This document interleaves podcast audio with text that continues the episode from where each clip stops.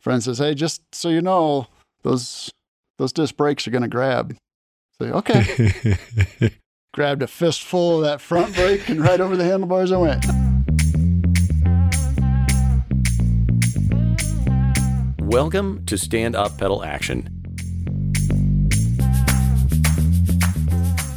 Welcome everyone today to Stand Up Pedal Action. We have another treat for you. Another good friend of mine. We've met over the past few years in the high school mountain biking world. This is Eric Drummond. He is the head coach of the Highlanders composite mountain biking team for high school here in Colorado Springs, and also the mountain bike lead for the Front Rangers Cycling Club, also in Colorado Springs. And he has a side gig as an engineer, I would say. Day job. Oh, is that what we call it these days? And night job. Yeah. But we really appreciate you being here today. Thanks for joining us. Thank you. I'm excited to be here. Good. To start things off, I'd love to hear where you came from, how you got to be where you are now. You got some time? We got a little time. Yeah, that's what we're here for.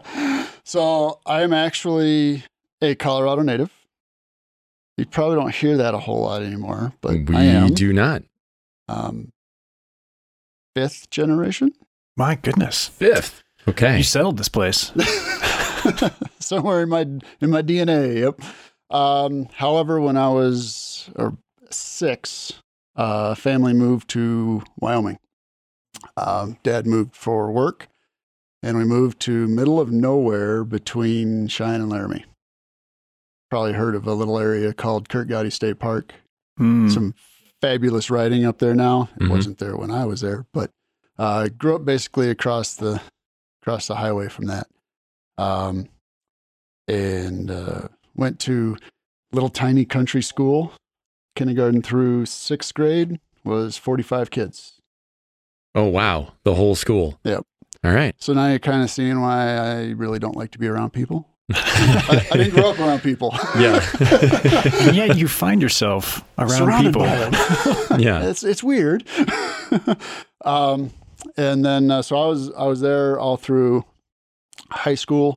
However, my goal, my whole passion were trucks and automobile. I wanted to work on trucks at General Motors. You know, ever since I was a little kid, that was my goal. So college, went to Michigan, because Big Ten represents. Is, right? Yeah, University of Michigan. No. Oh, Michigan Tech. Michigan Tech. All right. Because I want to be as far away from people as possible. Oh, right. But yet still in the state where the automotive industry was recruiting. Okay. So yeah, that's about. So Michigan Tech, if you're familiar with the UP at all. I am. I was just going to say, I'm pretty sure that's, yeah, UP. Yeah. That's the Upper Peninsula for us. Oh, right. If you Coloradans who don't know. The high side of the bridge. Yeah. Versus under the bridge. The part trolls. The trolls under the bridge, right. You're not part of the mitten, though. You can't, just hold your hand up and point to where you are. No, we are part of that finger, and Houghton is up here. I realize you can't see on the podcast. No, nobody can see. There was a lot of fingers involved and pointing at awkward gestures that kind of look like gang signs. So, I got out of school. Mm-hmm. Went to work for General Motors. I really didn't like it. I ended up in a plant in Flint, Michigan. A stamping plant that made parts for the trucks. So it was a little bit of a step toward where I wanted to go, but it wasn't quite the path.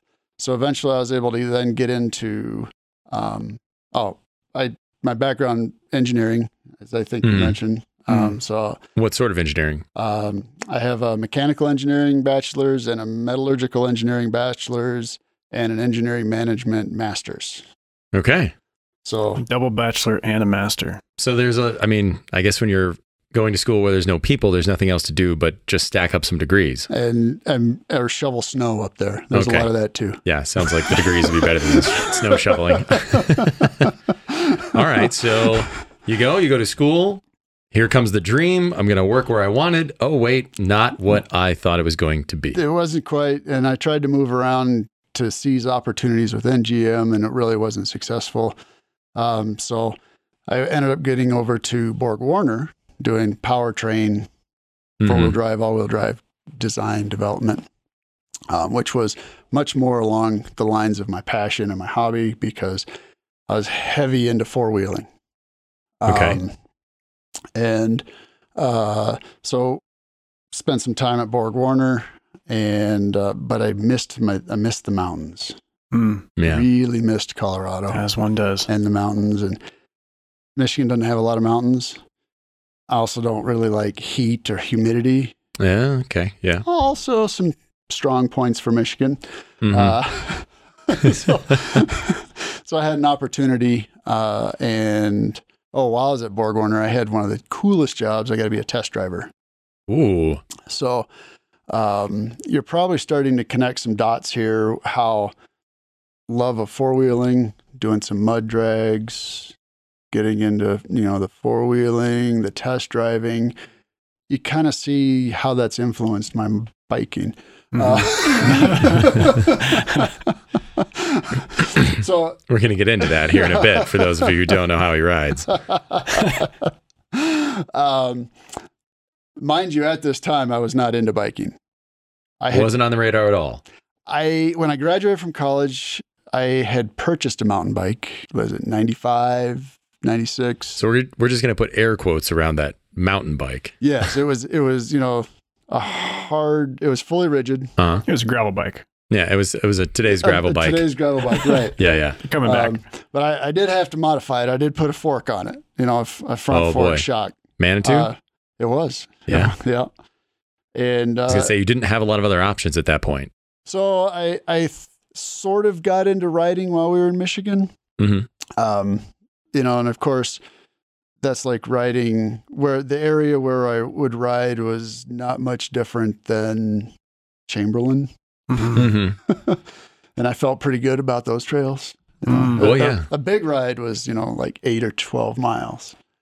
Just this last summer, I was back in the Midwest and I was spending some time around South Bend, kind of that northern Indiana, southern Michigan area.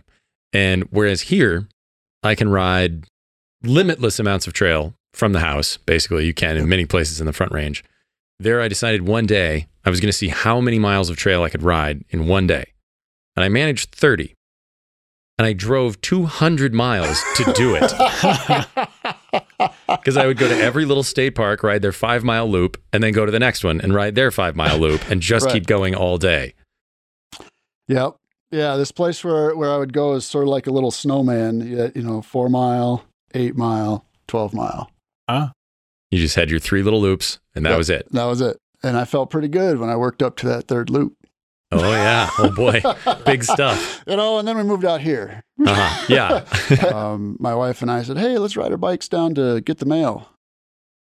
And it was literally down to get the mail, which meant that 2 miles back to the house, we walked. A long drive.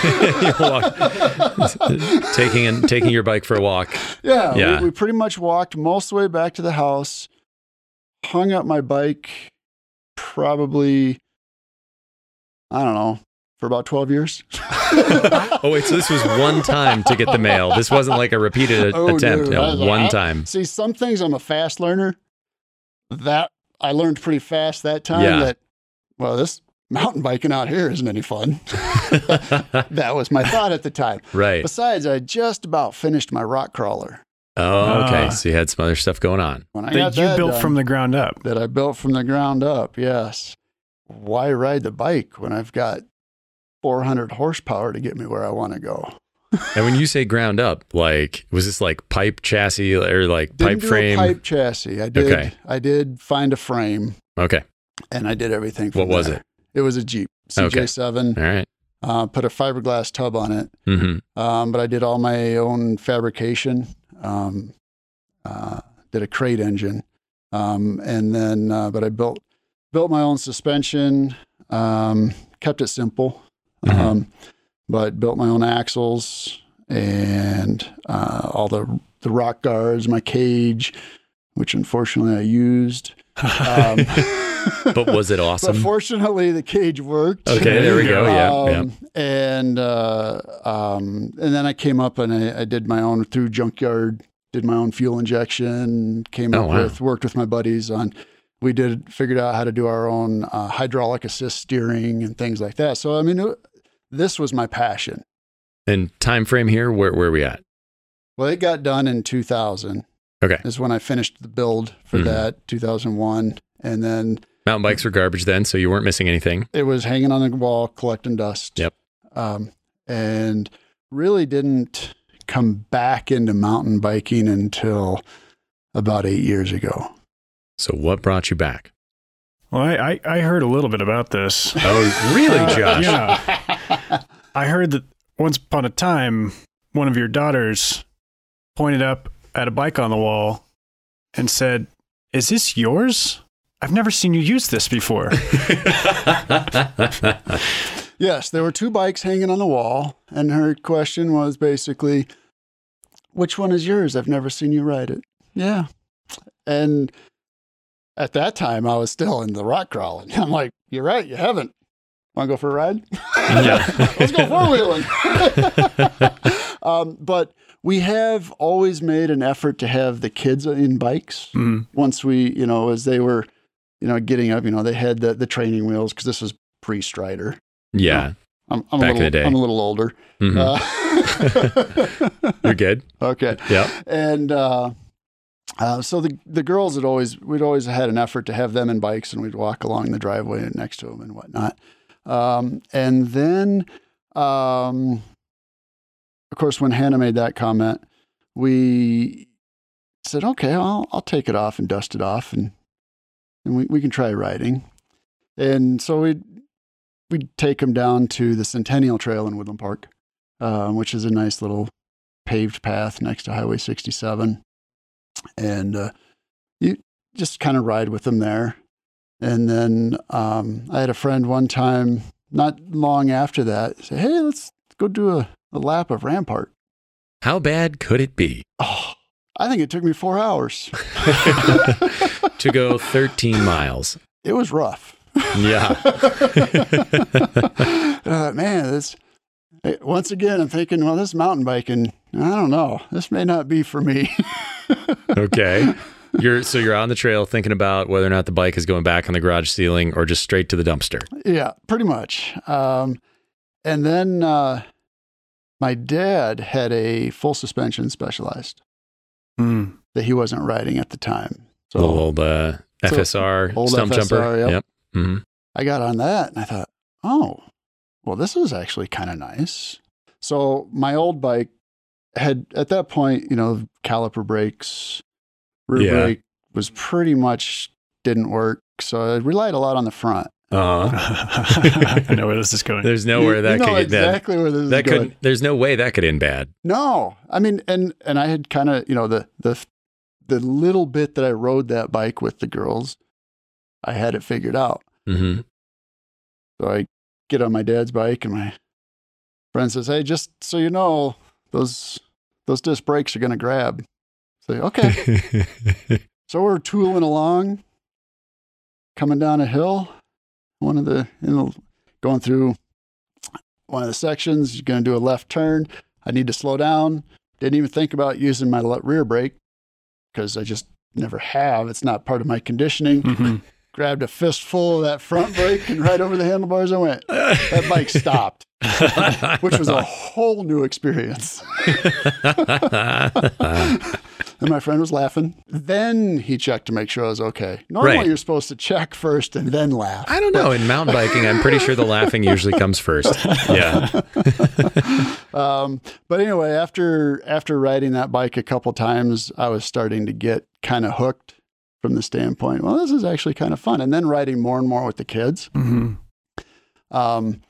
Now, mind you, Hannah was starting to get a little bit more into it. Mm.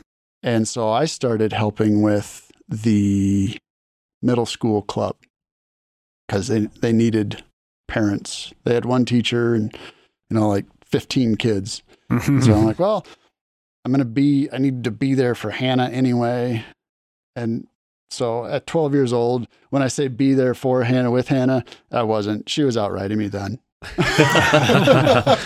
So you meant drive her there. Yeah, I had to drive her there and then wait. So I might as well try to ride and start working with, you know, and as I started getting better too. And and so that was kind of really, I was starting to get into it and really starting to enjoy it. And then my dad wanted his bike back.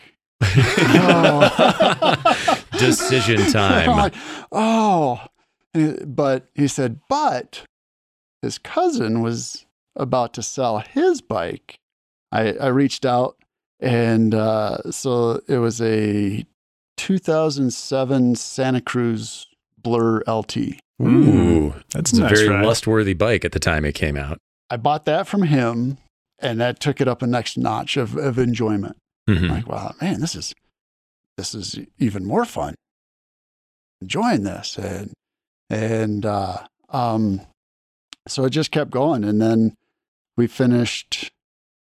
Hannah got out of middle school and went into the high school then, and our neighbor, Ethan Cephas, had been trying to get, he's the one that got her into the middle school club, and he's like, hey, you should try racing.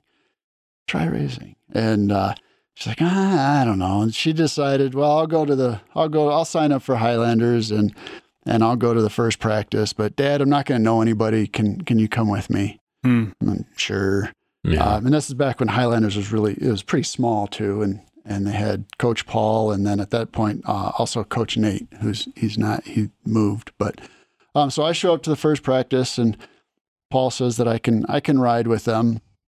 And I think when he said with, he was actually thinking I'd be able to keep up.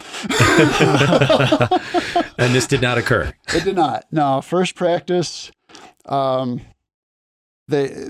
they'd wait for me at the top of the hill, and I'd get up there, and Paul would look back and go, you good? And I'm like, yeah, I'm good. and we take off again. Yeah. And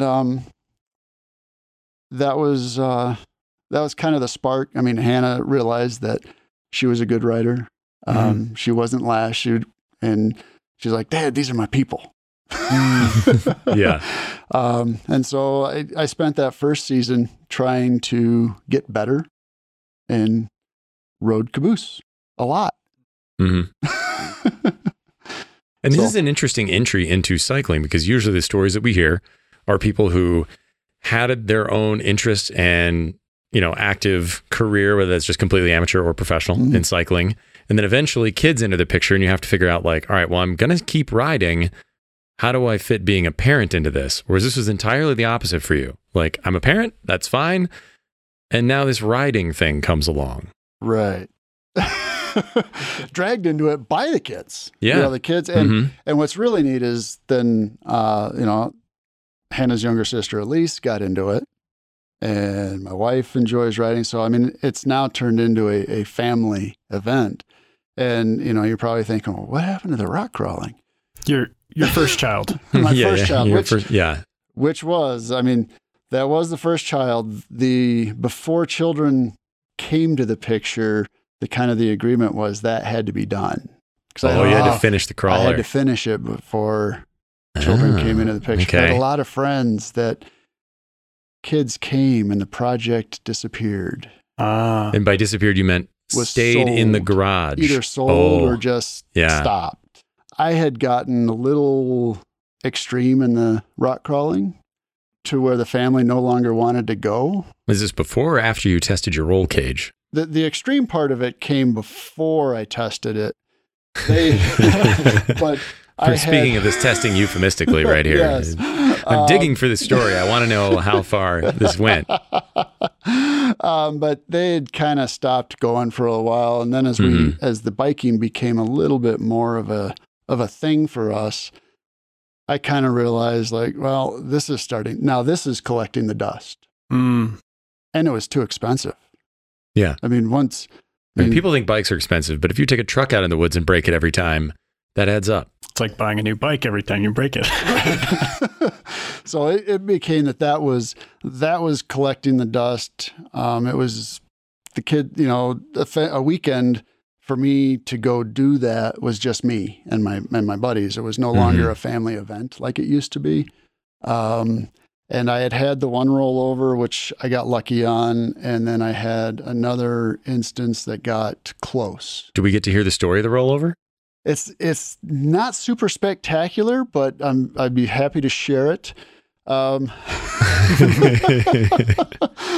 was the type of thing where we're on the side of a hill going along. Where are we at? Are we in, here in Colorado, or this is out Moab? Towards Guffey? Okay, this out is towards Guffey. Out in Guffey. Yeah. I've been, you know, we've been Moab and all these other places. All places, yeah. But this was just in Guffey. Just at one of our members, he had a lot of property out there, and we had an outing, and we were just four wheeling on this trail kind of that he had, and it goes along the side of a hill.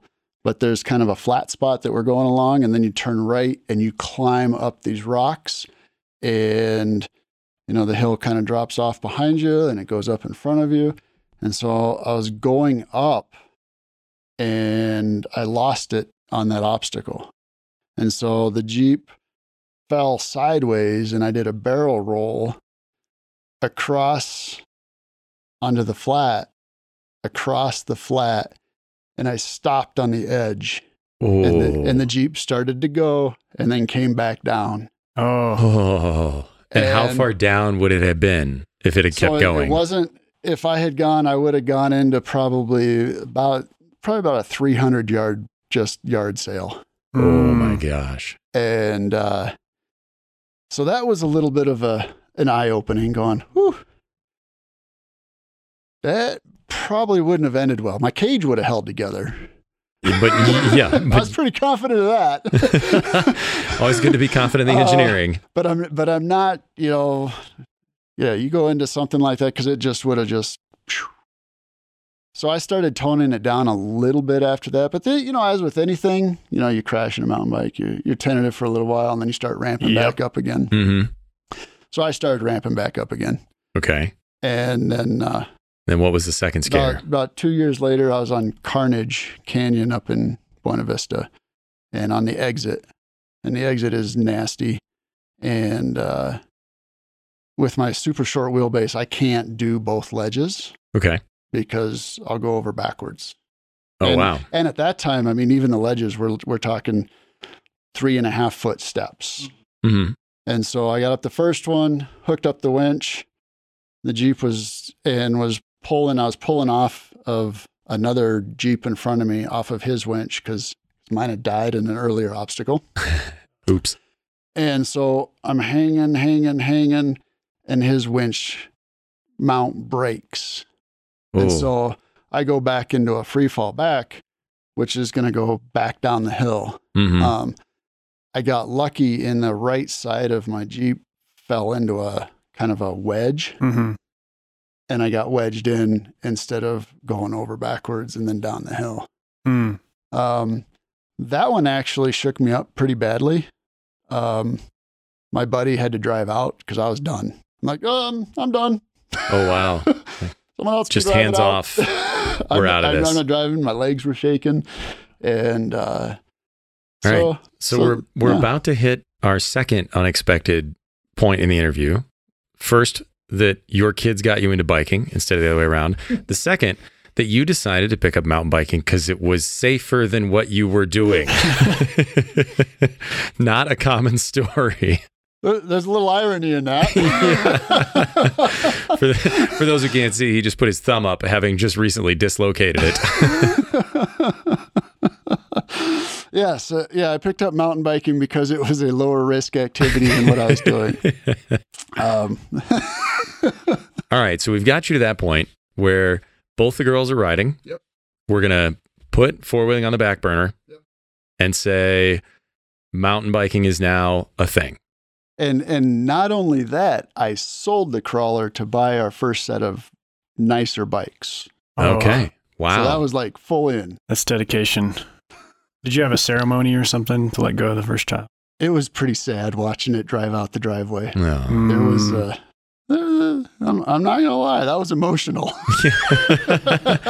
Anything that you build with your own hands that then later makes an attempt or two to kill you, I suppose you're going to bond with it. That's right. We had a special bond. Yeah, exactly. Maybe not a trusting one, but many people get involved or brush up against their kids' sports. And every now and then, some of those moms and dads get hooked in for real. And it sounds like you were in that category. So what was that process like? So getting involved in the sport was to an extent, in general, pretty easy for me. I had been the kids' soccer coach when they were younger before they switched. Just because it was, if I'm going to be there, might as well help. And then, so the process of getting involved more as a coach and such in the Highlanders was, I was really enjoying the riding. I had really become really almost addicted to it from my standpoint. It replaced the rock crawling from the standpoint of the personal challenge. Yeah. I loved that aspect about it and trying to get better. And because when I got into mountain, I'm not gonna lie, I was pretty bad. Not that I'm a star now, but I was out of shape, just endurance wise. I was quite a bit heavier. Mm-hmm. And so the first getting into it initially was pretty much, it was miserable. It wasn't that fun. But from the coaching aspect, that part was really fun. And not that I was really doing much coaching. The first 2 years, I was more just a caboose and absorbing. I'm a firm believer, if you want to be better, you surround yourself by people that are better. Yeah, yeah. I mean, not that are going to demoralize you better, but you're right. That can be motivating sometimes too. Yeah. From experience, this is why I ride with Josh, to be demoralized. Yes. But ones that'll also enjoy help bringing you along, yep. and don't mind your questions. Well, mm-hmm. Well, why did you approach it that way? Or because I asked a lot of questions because I like to. It's that engineering mind. I want to dig in. Mm-hmm. Why? Yeah. What was your thought process? Why did you do it this way? Mm-hmm. And things like that. And then, so I surrounded myself by those types of people, and that, as a result, I started getting better and just really enjoying it. Still not much of a coach per se to the kids, other than just being there for support. Because unless they haven't been on a bike before, they probably were better than me. Let's just set the bar right where it. Be honest about where that bar is set. That's right. Yeah. Okay. And then I just got more and more involved with the Highlanders, and then kind of found out through an email that I was head coach. Oh, really? Wait a minute. Was that just like nose goes or something like that? Like everyone just backed away, and you were the last one to find out. No, so as I was getting more and more involved, just kind of helping Paul and such, and he had thrown out there that, hey, I'm committing so many more years to the team, need a succession. Mm-hmm. Apparently nobody stepped up, and he had asked me about it, and I'm like, I'm not really qualified to be head coach. I don't know enough about biking. I can't keep up with half the team. And he'd say, that's okay. You don't have to, you find people and you develop that. And I'm like, I'm not so sure. Mm-hmm. And then, 3 years ago, there was an email that he sent to Kate Rao, the director of the league. And I was copied on it. And it said, Eric Drummond's the new head coach. Oh wait, this is even better. This wasn't an email to you telling you were coach. This was an email telling the world that you were the head coach. Yes. So that's how I found out. Oh, way to go, Paul. Oh my gosh, that's amazing. Fortunately, we laugh about it, and I said, okay, because I never say no to anything especially when it's direct like that. So yeah, that's how it happened. And so, of course, at that point, now the expectations that I put on myself increased dramatically, because now I'm no longer a caboose or, the parent helping set up pit zone. I'm now responsible for the team and these kids. Yeah. Oh, my gosh. So the first thing you do is make sure you're surrounded by people that are going to be positive influences on these kids and that can be the coach at various levels. And so that's kind of how that. Yeah. So one of the things that I would love to hear from you is what your take is on coaching in two very different styles of kids sports. One being the relatively buttoned down world of soccer, where all the kids have to stay in these little white lines. There's a bunch of drills that you run, like they all stay here where you can see them. And then there's mountain biking. We're out in the woods. We've got wildly different abilities. We've got kids that could be literally miles apart. If the slow kids and the fast kids are in the same ride, and the people that you are recruiting don't just have to stand there with a whistle and point. They have to perform to be able to keep these kids safe and wrangled out there on the trail sometimes.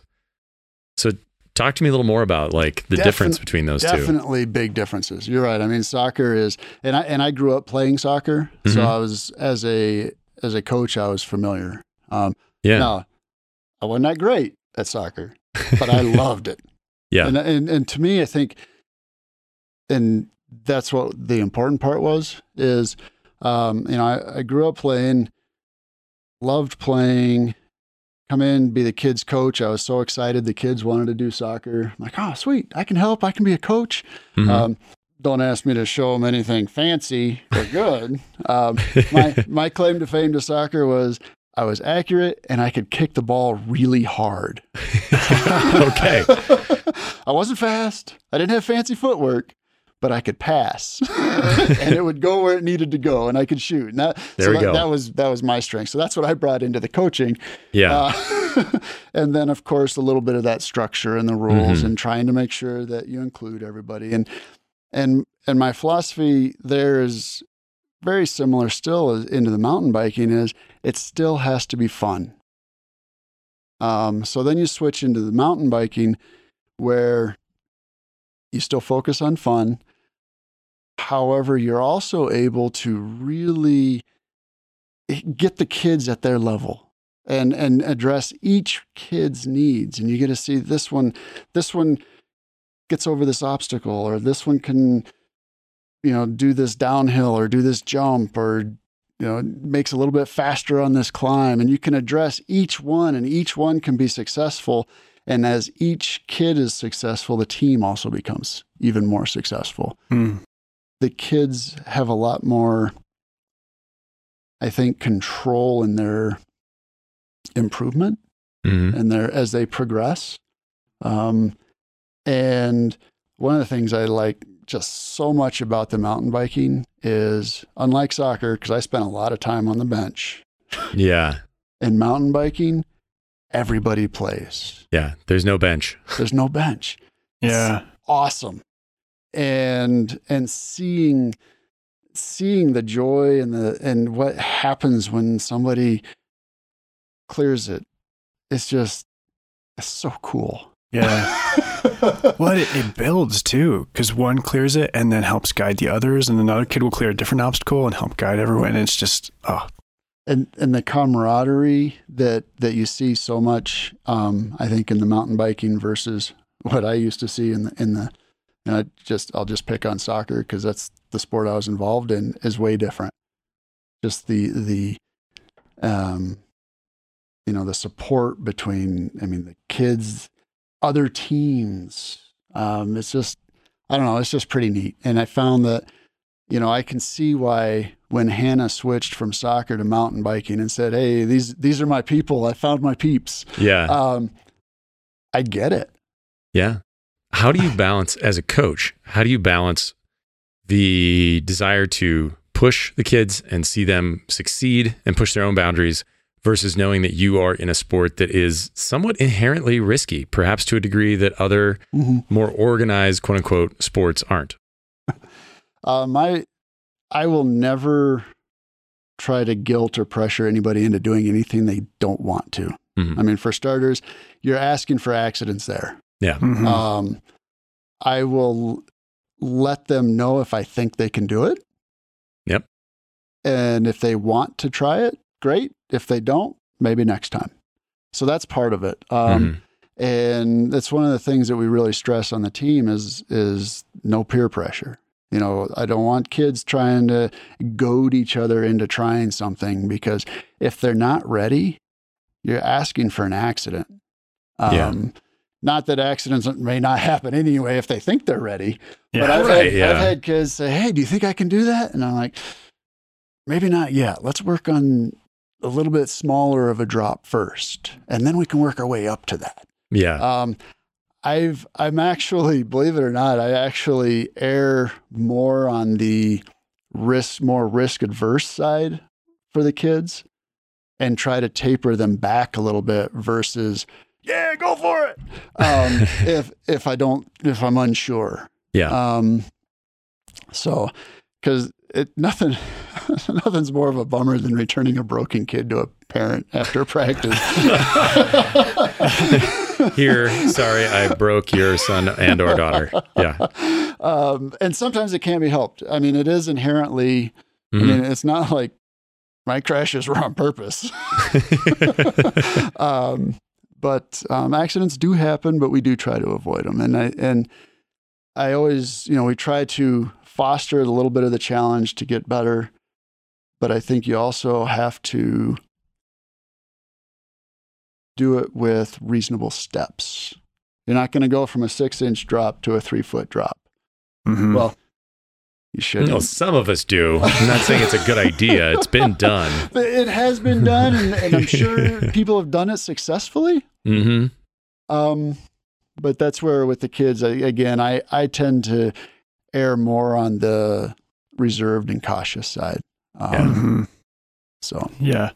It's great to hear. I mean, Josh, you've seen it. I've tapered people. No, I don't think you should be doing that. No thanks. Yeah. How about we don't do that trail today? No, it is wise, and risk it's a part of the sport, and I think it's part of the learning process is mm-hmm. facing a few falls here and there, but overall we try to avoid those injuries. We do. And I think you're going to fall, and you have to expect to fall. That's mm-hmm. a little bit of, I mean, if you're pushing yourself to an extent, mm-hmm. it's going to happen. Breeds resiliency. Or hospital stays, Josh. Right. Yeah. So I'm not anti-crash, anti-fall. You know, if you're going to approach it as, I'm never going to try anything because I don't want to fall, that's being too risk adverse. But there's, the penalty of failure in this thing isn't worth it. Yeah. It's risk assessment. So is that part of what you feel like your role as a coach is teaching these kids how to do that for themselves and how to let them sort of give them some guidelines to safely approach the point where they have to make the decision, should I or shouldn't I? Ideally, because we can't shepherd everything. Mm-hmm. And they also have to learn from their decisions. Yeah. And we mountain bikers do that a lot. Exactly. Often the hard way. It's a microcosm of life right here. It's so great. So one of the things that I think is really interesting is, youth cycling as an organized sport is obviously growing tremendously right now. Mm. Because, 10, 15 years ago, the team structures that we have now and the scope of the events just absolutely didn't exist, correct? Correct. One of the things I've been interested to, as we were prepping for this interview, I was thinking about this. One of the things I hear a lot is that the teams and clubs like Front Rangers, like Highlanders, that pull kids from multiple schools can tend to cut across what otherwise would have been, established rivalries. Of one high school hating another, always, oh, we hate, can't wait to beat those guys in football or whatever.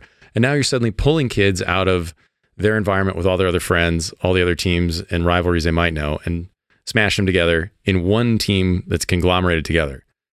What do you think that's going to look like in, say, 5 or 10 years? Because that's one of the things I feel like I've seen in my scant exposure to youth cycling, is that's one of the things that helps foster that sense of community. And, you're just running around, hanging out, seeing all your friends between laps at a race. Mm-hmm. It doesn't feel competitive until you're on the course. Do you see that as an attitude that's going to continue? Or as it gets more popular and teams start, like high schools have enough kids to start their own team, is this going to go the way other sports go? I really hope not. I can't speak to the other metropolitan areas. Mm-hmm. In the Springs, we have, I mean, we do have some schools that are specifically, you know, we've got Cheyenne Mountain, Manitou, Woodland Park, Air Academy, you know, so we've got teams that are specifically tied to the schools as school clubs. Highlanders, from that standpoint, exactly. We're pulling from all these other schools. And even though those other teams have their own, or those other schools or their own teams, we still don't have that, we hate Cheyenne Mountain. There's still a lot of that partnership because these kids still, you know, they might have ridden together as Front Rangers or whatnot, or even at the races, it's still not necessarily one school against another, at least when I talk about the spring schools areas. These kids all, it's almost as if it's just one big team from that aspect, from the camaraderie. I mean, they go to each other's tents, they're giving each other high fives at the start line and then at the finish line. And it goes across the teams and across the schools.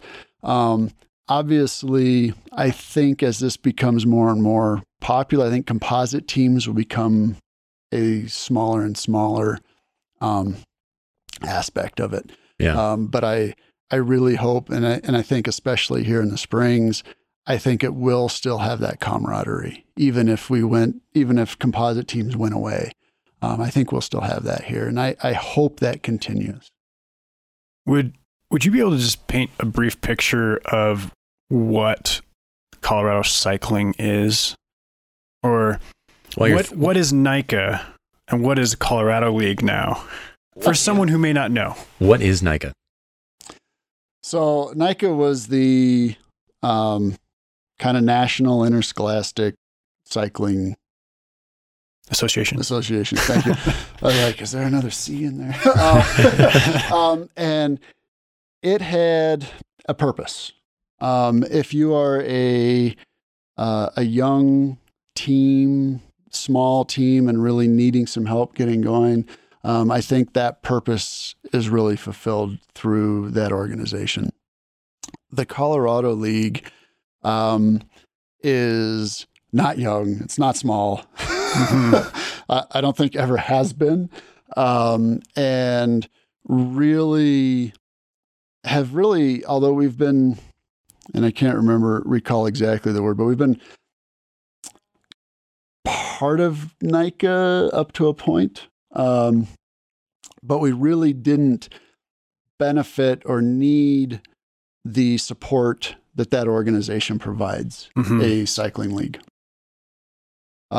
We had our own insurance. We had our own board. We had, we did a lot of our own things. We just had to follow their rules. And, as our league grew and the situation is different, some of the mandates didn't necessarily make sense. So, personally, I think what we've done, and we're not the only state to have done it. I believe Georgia has, I think Utah has, or is going to. So there are other states that have pulled away as well, because the cost benefit wasn't there. It kind of, I'll just put it simply like that. And I think for the most part, I challenge just about anybody to notice any difference in how we ran things this year versus previous years. It's identical, looks like. So it's identical without the overhead and headache. Yeah. That's always what you're looking for. Fair enough. Well, it was cool to see the state grow into its own. It is. And I think there were 18 or 1,900 racers this year. Something like that. Just fantastic. And what also is really cool? The amount of girls getting involved. Yeah. Talk about that for a second, because mountain biking historically, especially the gnarlier the trails get, kind of been a bro sport, or it was for at least a long time. That doesn't seem to be the case when it comes to collegiate, or when it comes to youth cycling. Right. It's really neat to see especially as the dad of two daughters that got into it. Mm-hmm. When Hannah's first year as a freshman, now 6 years ago, I think there were in the whole state 40 some girls. Wow. Freshmen that were in competition. Yeah. That's pretty small. I think there were 40 in our division maybe this year. Okay. So it's really growing and you know, so one of our, it's just so neat to see. And I think what it does is it's a sport where girls can also go out there and be better than their peer, you know, than their male. I was just going to say, well, the stories I've heard from both you and Josh are that, yeah, we're going to ride with the fast kids, but look out for the girls. Yep. Especially really, on our team this year. we had some fast girls. Yeah. And it's kind of fun also when you have some new boys on the team that think they're fast. And you go, oh, wow. Maybe not. And then the same type of thing. You say, hey, you know, when we're going down this obstacle, follow her because she makes good choices. You know, she picks good lines. Yeah. You know, mm-hmm. from that kind of standpoint, I'm not the guy to follow down this. Yeah. You know, and things like that. And I've ridden with, you know, not just the girls on our team that are better than I am, but other female riders, and it's fun to watch, one, how they approach things. Mm-hmm. And I just think it's neat. I think it's something where they can, boys and girls are equal. And they have equal opportunity, I should say. Yeah. Yeah. It's really cool to see that grow every year in the sport. Where do you think the cycling world is going with the emergence of so much more youth program developing? I think we're going to run out of trails. I think more and more youth are getting into it because of the individualistic nature of it as well. They're not restricted to, you know, a soccer or football practice is every day after school, this amount of time.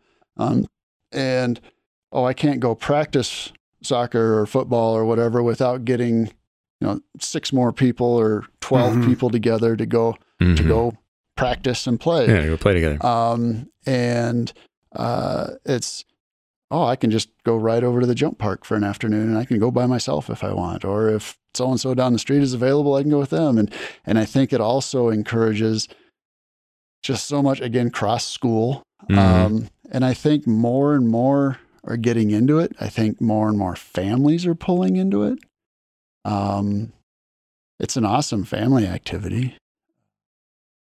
I think it's just, I think it's going to keep growing. And at some point, schools are they're going to have to accept it. I mean, we're a composite because most of the schools that our kids are at aren't really interested in supporting it. Yeah. And I think at some point schools are going to become more accepted of it because that's what their kids are doing. So one of the interesting things that you've mentioned a couple times is parental involvement and how this can end up being a family affair mm-hmm. where it's not just the kids riding. And one of the things I think is interesting is it's one of the few sports that I can think of where as a kid, you can be at a competitive event, maybe not a NICA race, but an actual community race, and your parents can be there racing right alongside you. Like, or as a parent, you know, your kid's in football, well, you're just standing on the sideline cheering. Your kid gets into mountain biking. Well, when we saw you guys at the Sunrise to Sunset up in Castle Rock here this last year, you know, you're out there lining up for a lap right next to some high school kids. And then on the other side of you, there's guys in the 50 to 60 year old category, single speed. Like it's everybody out there racing the same course. Yep. Do you see that as like, do you see families engaging in that way too? Like once their kids start racing? I see families engaging. Not all might be necessarily interested in the racing aspect, mm-hmm. but as far as the family activity, absolutely. I think more and more families will get pulled into it. The racing, it's a lot of fun. Yeah. Even though I'm not very good. But I can see, more families as well getting into some of the racing. Mm-hmm. But definitely just as an activity. But also going to the races and, hey, when the race is over, we're going to go do a family ride. And I think that's part of it. Or, hey, when the race is over, little Johnny, take us a lap around the course so we can see what you raced. Yeah. And that kind of involvement. The one challenge I think that poses families that don't necessarily get into the biking with their kids is, unlike the football or the other sports where I can, where you can sit there and watch, mm-hmm. watch practice, watch the game. Mountain biking is kind of hard. Yeah, you can't really watch. Unless we're running laps around the parking lot like Josh for... It can be a spectator sport. It could be. It usually isn't. But it generally isn't. Now, that's one thing that's cool about the races is you can go out on the course and the parents love that. Yeah. But generally the practice, unless you become a coach... Mm-hmm. Now, one of the things that I do try to, since I became involved in Highlanders, was, hey, while the kid is practicing, why don't the parents go for a ride? Get the parents into riding. Right. That type of thing. And devious. Indeed. So the one other, you mentioned the barrier of not potentially being able to really participate in the mm-hmm. same way you could in an organized sport. The other one might be, and this is the elephant in the room, for all things related to cycling, money. What do you see now or maybe in the future as possible alternatives or options for parents who hear about it, see that it seems like a great sport, want to get their kids into it, and then guess what? Can't find $8,000 sitting in the couch cushions to buy a bike to go head to head with another, honestly, rich kid mm-hmm. who's got this model year best bike off the line, weighs 10 pounds less. Like, what do you say to those kind of parents? So here's the other awesome thing about biking.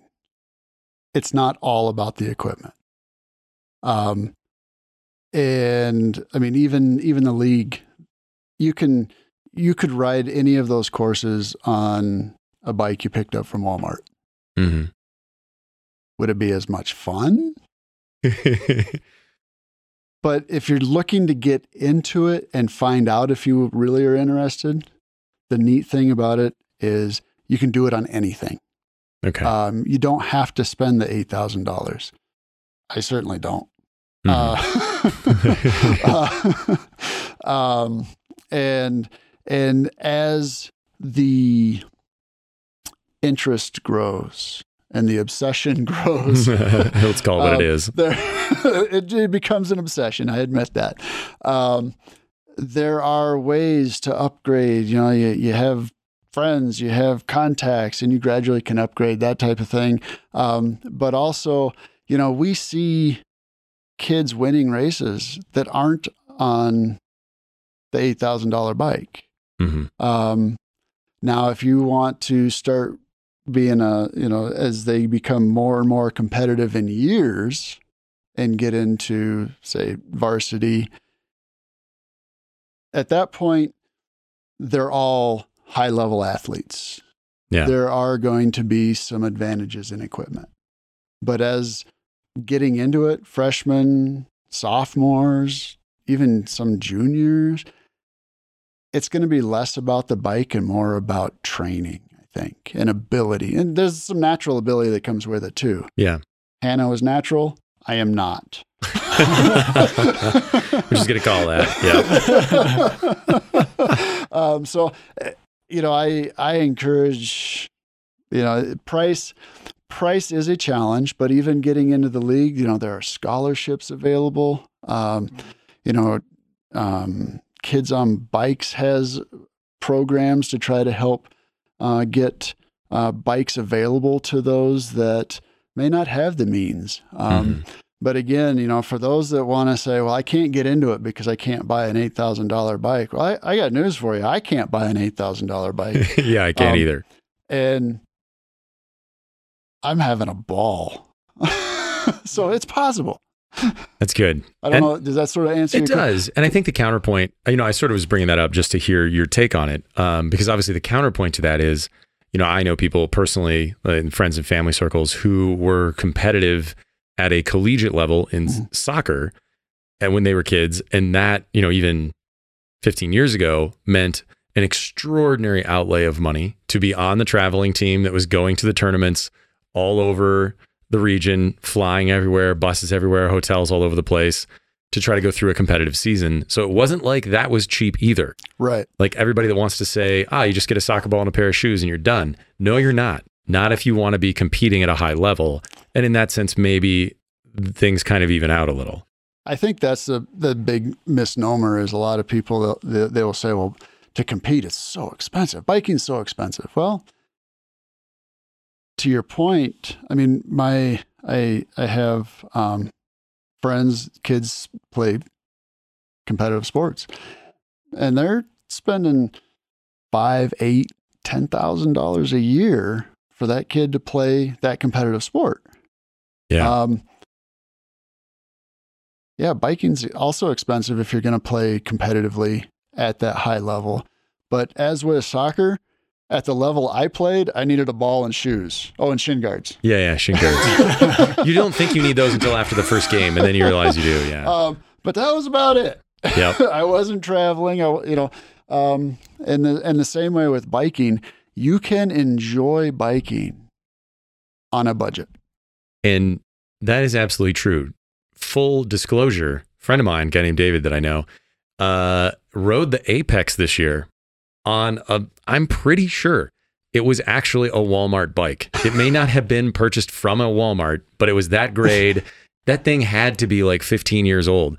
And I mean, he's a guy, you know, he's an adult. He's got a job. He's got a wife. He's got a kid. He just wasn't going to spend money on a bike. That thing couldn't have been worth $8 and a waffle. And he got through 3 stages of the Pikes Peak Apex this year, beating another friend of mine by over an hour after the third day. Then the other guy's on a Yeti, like a high-dollar Yeti. This guy was over an hour ahead of him until the bike was so broken after the third day that he couldn't ride it. He literally took it to a shop and said, I need to be back on course tomorrow. And they said, you aren't on this bike. So he had to rent a Revel, which he said was amazing. And the last day was really fun. But the point stands that he had gone out there and just crushed it on a bike that was probably worth less than most other people's helmets. It's possible. And that's a good point to be made to people. It's not all about the equipment. Well, I'm not saying you won't have more fun on it. Yeah. And it's not all about the racing either. And that's some of what you guys are doing is just creating a lifelong love of cycling and the outdoors in these kids. Correct? Exactly. Yep. And that's really the goal, is it's a lifelong activity. They graduate high school. You know, the most important thing to me is that they keep riding their bike and that they like riding their bike. If they want to take it to another level and compete, that's great. But just keep riding your bike. Enjoy the exploration and enjoy the self-challenges that come with it, the mental clarity that comes with it. You named a few things there, so, you know, the challenge and the clarity. What other benefits do you feel learning about cycling and diving into it? And as a youngster, benefits you long term? So I think part of it's just general health. Stay in motion. For me, I used to have constant knee pain. Mm. Prior to getting into cycling. Now, every now and then I have knee pain, but that's usually from an impact. I was going to say, that's because you fall over. Yeah. You know, since being involved in the cycling, I don't have the knee pain anymore, you know, because I've strengthened that joint, I think. And I've worked it and lost weight, but also some dietary changes and things like that. But it just overall encouraged a much healthier lifestyle as well. And then some of the, I think the other life lessons that can come out of it is picking yourself up after a crash, after a disappointing attempt at a obstacle or something. Just because you didn't crash doesn't mean it wasn't disappointing. It was like, oh man, I just can't make it. And then the resilience to try to keep at it until you do.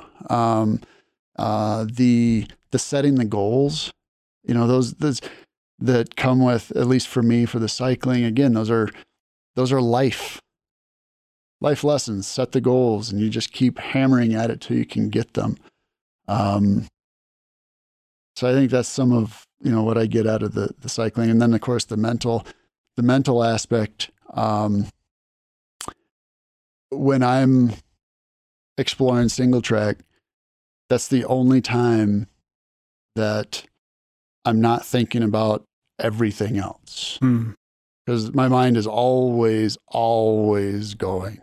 Yeah. And so the cycling, that is a bit of a cleansing for me. Partially because it has to be, or you're going to hit a tree. You got to be there. Yeah, you got to be pretty present. That's true. So for me, it's the, you know, the mental therapy, the stress management, and then just the enjoyment of being out. Mm-hmm. Yeah, nature therapy. That's always been a big part for me, is just being outdoors and that nature therapy. Exactly. So well, I've heard that you have taken that opportunity in a lot of other areas now, as you've done some traveling with the family. I've heard that you are prone to finding a bike wherever possible and exploring your new locale. Yes. Not only do a lot of our trips revolve around, you know, when we go places, revolve around bikes, but even if the trip wasn't bike related, there's a bike involved. Yeah. So hold on though. There's a lot of laughter happening over here, and Josh has a crazy look on his face because he probably knows a story or two that he's been tipped off to. So has this ended poorly? Like, do we have some stories of like terrible city rental bikes ending up in a creek or something? No, nothing like that. Several years ago, and this is probably what Josh is probably alluding to, we went to Hawaii. Okay. I am not a water guy. I am not a beach guy. From Colorado. I'm from Colorado. So, well, Jen and the girls went to the beach. I went mountain biking. And they came a couple times with me. Okay. But I went every day, some days by myself. and I'd come back and let them know, hey, I'm back. And then sit on the beach for about as long as I could take it, you know, 20-30 minutes. Time to go. So there's that. Let's see. Family vacation, right? Family vacation. But yeah, usually when we're going places, the first thing I try to do is find where can I rent a bike and where can I ride. What is the worst bike that you've, like, have you ever had just like a falling apart, dilapidated? It wasn't falling apart. Last year we went to Nantucket. Okay. Rented some bikes for the week, and they bring these bikes out, and they're old hardtails. Probably still nicer than the one that I started on, you know, back in the 90s. Yeah, sure, but that's fine. And things. I mean, the guy just brought it out, so, you know, basically, here you go. And I'm looking at him like, the seat's not adjusted. That one's the wrong size. It wasn't what I asked for. You know, there are no tools to fix it. It's like, yeah.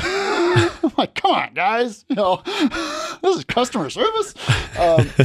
So I think those are probably the worst ones that we had, and they were questionable. Have you also taken this opportunity to ride some dream bikes that you wouldn't get a hold of otherwise? I haven't.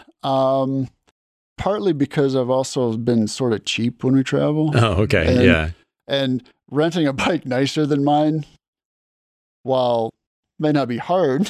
Yeah, it does run into some money. You know, it gets a little expensive, and you know, so I haven't really gotten spoiled like that. I try not to slum it. Yeah. What have been some of your favorite places that you've ridden? There in Maui, that was pretty fun. There was, you know, it wasn't a very big area, but it was a ton of fun. It was just a little short, basically just do laps. Mm-hmm. I didn't do a century, sorry, Josh, but, I don't know what you're talking about, but that was kind of fun. I really enjoy, Sedona, Flagstaff area. Those trails are fun. And, certain trails in Moab are fun. Certain trails, I'm kind of done with. Is this like rolling your rock crawler done with? Or? Yeah. For example, I don't enjoy slick rock. Oh yeah, but I've done it a few times. I don't know, 3 or 4 times, and each time I've been better at it. And the last time I rode, you know, pretty just fine. No crashes, didn't have to walk out. I was like, you know, it's just not, it's not the type of riding that I enjoy. Yeah. You have to enjoy a certain amount of abuse for that trail. You do. Or sprints. I think at my age, the abuse is becoming less enjoyable. So that's actually a great... That's a great jumping off point to ask one of the questions that I wanted to put in front of you. As a father of girls who are now getting older, we're not going to age you necessarily, but we're going to, you know, just paint that picture for the folks at home. Stepping into the cycling game a little later, what is top of mind for you now as you look at riding over the next 10 or 20 years of your life? Is it nutrition? Is it a difference in training? Is it like, what's going to keep you on the bike? So when I say training, it's more of keeping the fitness level up. Mm-hmm. I probably am done with racing. I know again, you know, my girls roll their eyes when I say that I raced. I participated. There you go. Yeah. I'm probably done with the racing aspect. I mean, this year, my goal was to participate in, not, you notice I said participate. Yeah, got that. In several 50Ks. Oh, cool. Mm-hmm. I know he said, you know, you tried to avoid sidestepping my age. I turned 50 this year. Okay. My goal was to do several 50Ks. Yeah. That was kind of, and I did that. And so going forward, my goal is to be able to still keep the fitness level up where I can go, because I really enjoy the 25, 35 mile rides. Mm-hmm. You know, to me, those are the ones that I really enjoy. You know, when you just get out and explore, and you cover some miles, get some elevation in there, you know, not 10,000 feet, but yeah. I'm not sure I'll ever be in that fitness. But never, you know, say never. A nice ride. I mean, for me, one of the things that was nice is the Hundito this year was fun.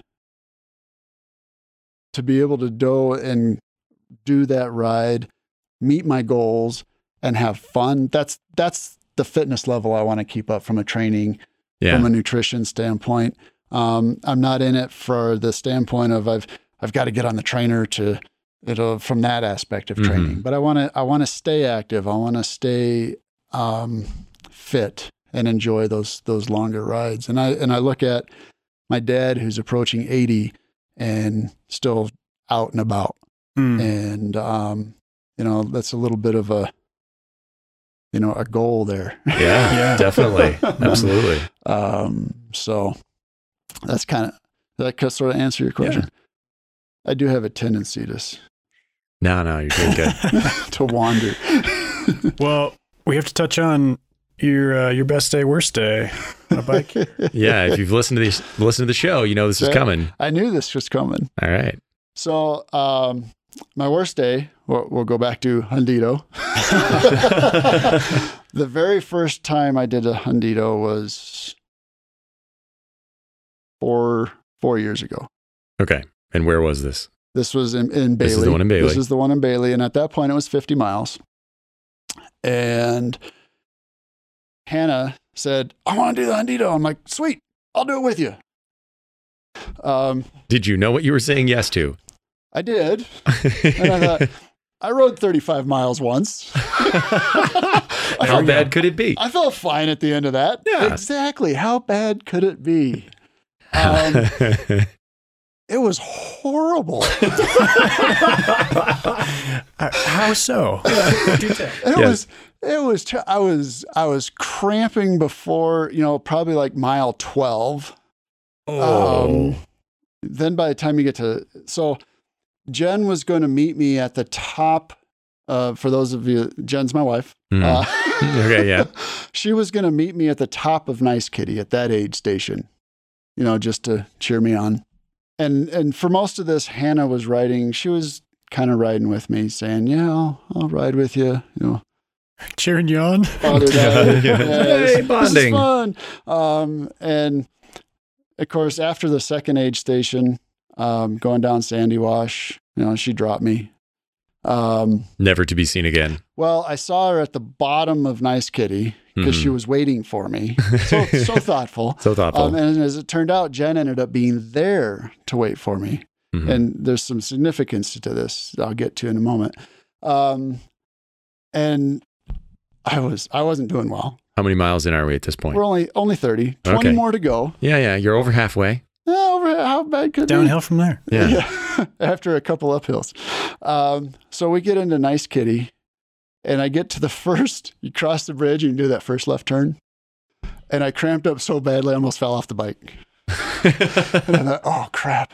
And Hannah, very thoughtful, Dad, are you all right? Yeah, I'm fine. Just go. Just leave me for dead. Leave me. Have fun. Enjoy the rest of your ride. Yeah. And I could tell she was very distraught. She said, okay. Really broken up about it. Yeah. And that was the last I saw of her. So I end up just in miserable cramping pains in my leg.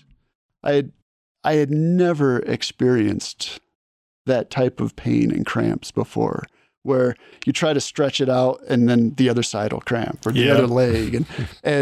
And at one point, my left leg actually locked up. I couldn't bend it. And I'm pounding the back of my knee, trying to get my leg to bend. And, and I was just like, oh, this is terrible. And I didn't really know what to do. I'd never experienced it before.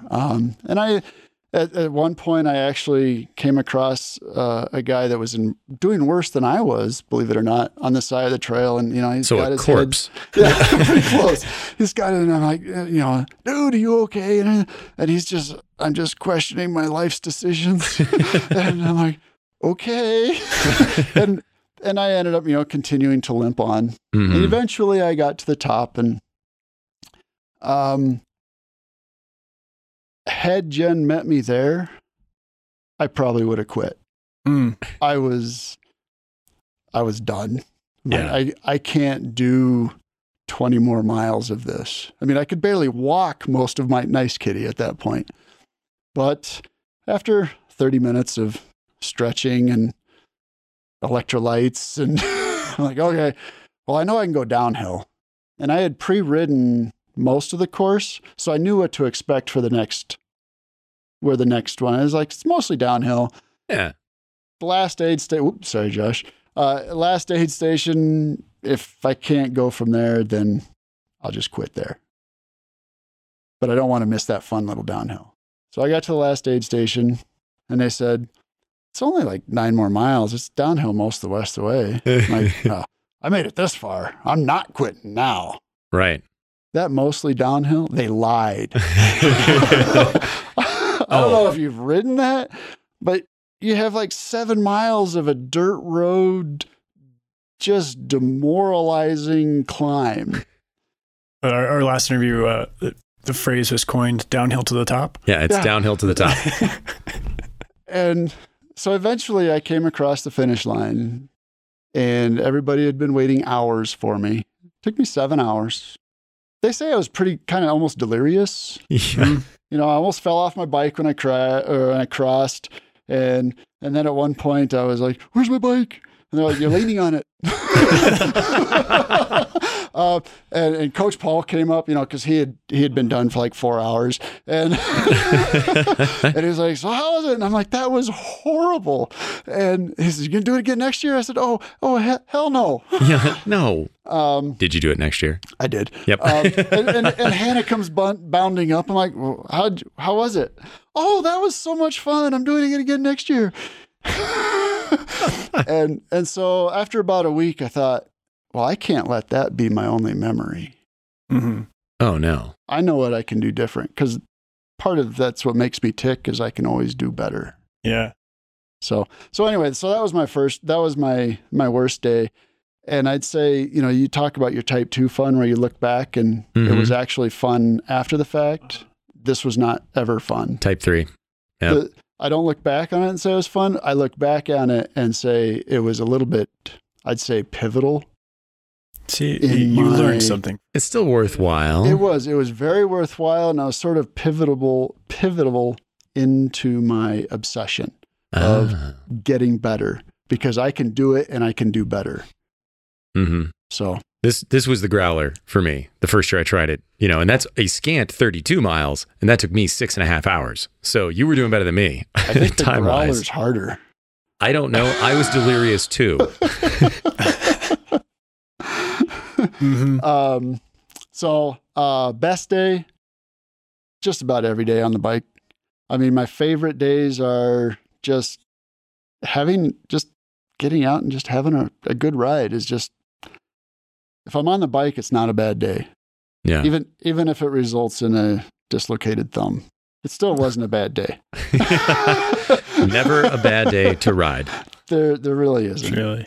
Yeah. And then of course, you know, what takes it up a notch is when you're riding with the kids and a certain kid accomplishes something, and you just, that sharing that joy with them, that sense of accomplishment, I think takes it a next step for me. Yeah.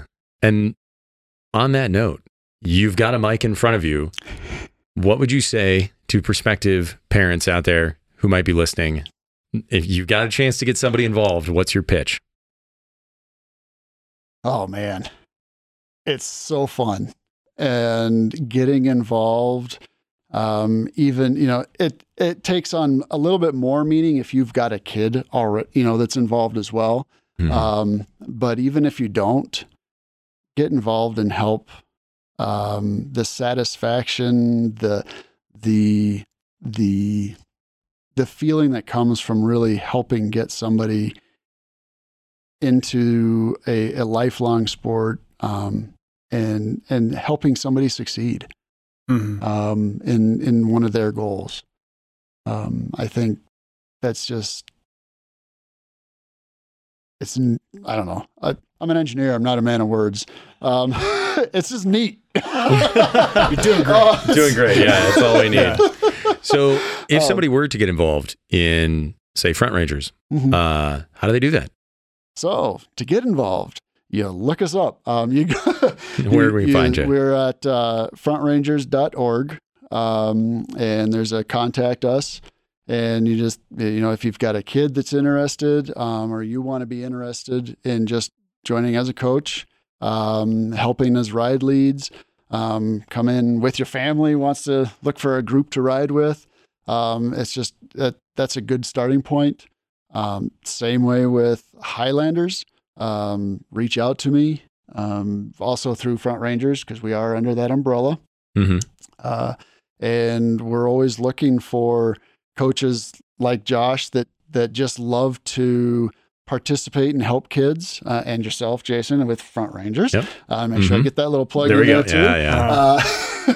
You know, you don't have to have a kid on the team to participate. You do have to have a little bit of a commitment to help with the kids, but having that mix of folks that don't have kids on the team as well as parents, and it's parents that's mother or father or right. It's and not or, yeah. only dads that participate. We get moms out there too, and I think that's what's great, as well as, you know, examples for the other girls and the daughters on the teams, is to have the moms involved as well. It's not just a dad sport.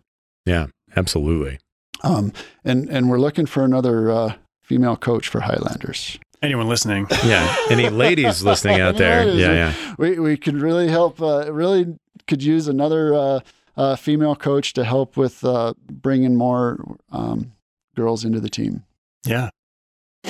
And we'll have all those links in the show notes as well. So if anybody's out there listening, just go ahead and take a look at the notes for this episode, and you'll be able to find those links in there. Yeah. Well, before we close out here, do you have any questions for us to throw in there? So what made you guys decide to start the Supa podcast? That is a great question. I'm sure it's already been asked, but I haven't heard it. Yeah. I'm not sure we have an answer. No. Of course we do. Yeah, it was kind of a brainchild over the last, really a couple of years, slowly developing. And I guess this time last year, we started to put some words to it. Like, what can we start doing? You know, we're passionate about cycling in the community, and Jason has a great media background. I have some cycling background to throw in there, and some connections to the community. And it was just kind of something that developed organically through that. I never thought I'd be on a podcast. One of the things that we realized is there are many different small silos in the cycling community here in the Springs. And, you know, broadly, cycling can be pretty regional. Where, you know, you ride your own trails and you get to know your own people. And yeah, we might meet each other at big events or you might travel. But overall, we thought we saw a spot where we could help tell some stories behind the faces of people you might meet on the trail or see at the bike shop or see on race day, and help connect some of that community a little more tightly, because there are, you know, whether it's you're on the gravel end of things or the road end, or you're just in it for the tries, or you're just out there doing your downhill laps with your enduro bros or lady shredders, whatever, you know, it's a big community and it's only getting bigger, especially here in the Springs.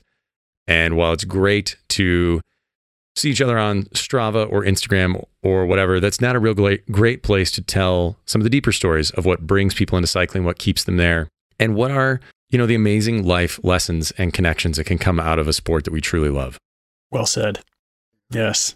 Well, I think as I've listened to all of your interviews, your casts, I think you guys are really, the variety of the people that you're bringing in is fantastic. And it reaches all the different aspects of it. It's not, like we said, it's not just the pros or the, you know, the hardcore. It's also, you know, they're people like me. Yeah. Thank you. And yeah, like that's part of the story we want to tell too. You know, it isn't just about the ladies and the guys that are out there getting sponsorships and getting somebody's name on their back. We've honestly had some of the most consistent feedback we've had on the show.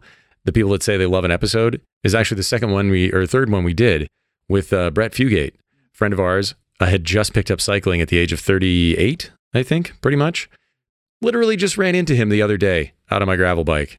Ran into him out on the trail, and it was really fun, you know, because he's just out there enjoying it. It doesn't have to be about KOMs on Strava or, you know, putting in 5,000 miles this year and crushing it and all the goals that sometimes we can get wrapped up in.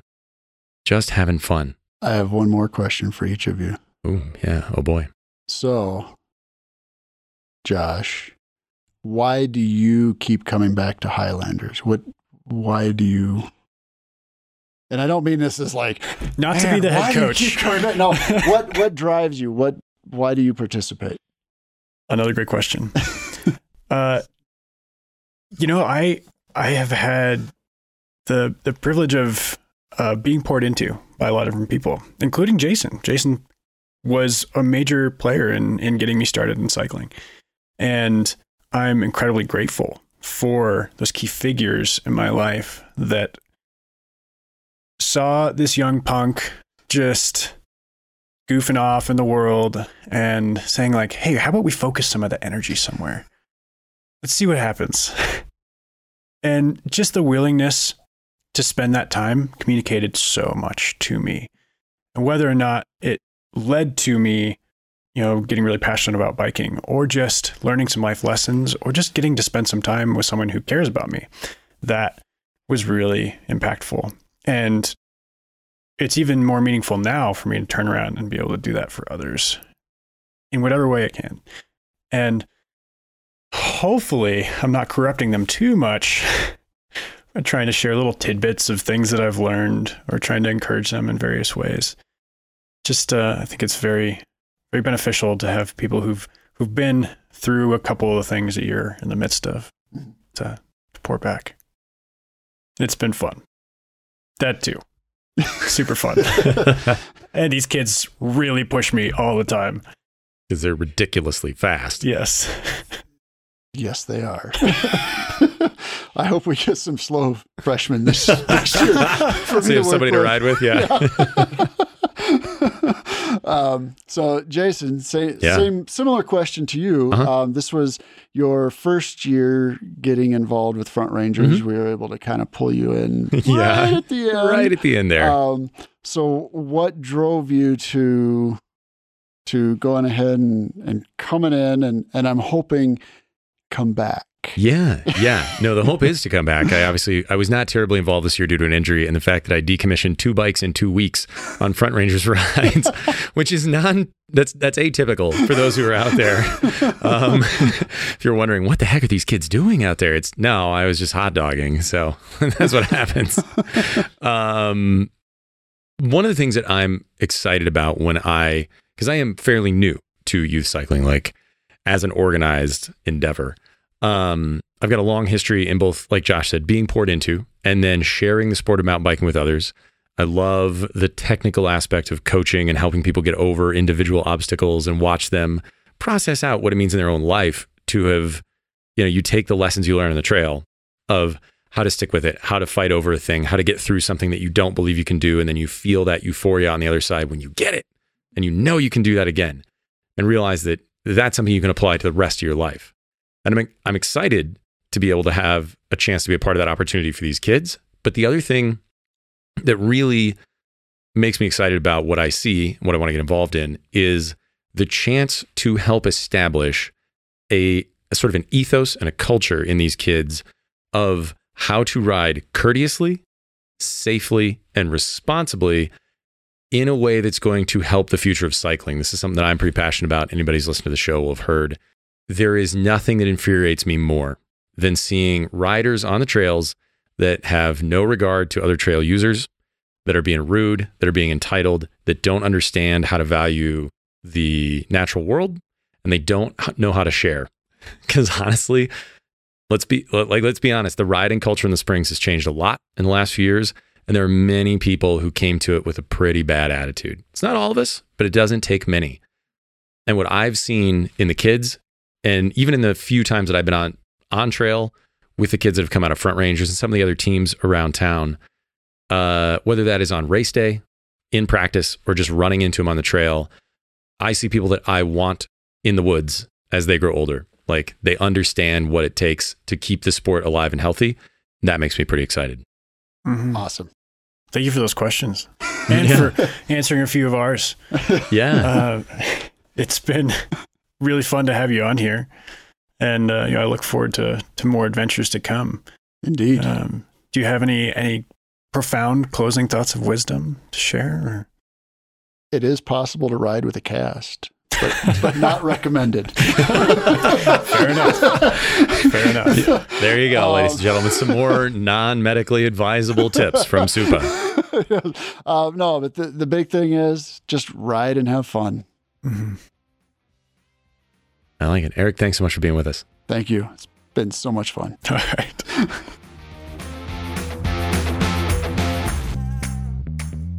If you want to know more about stand-up pedal action, you can check us out online at supa.bike. That's SUPA.BIKE. Thanks for listening, and we'll see you next time.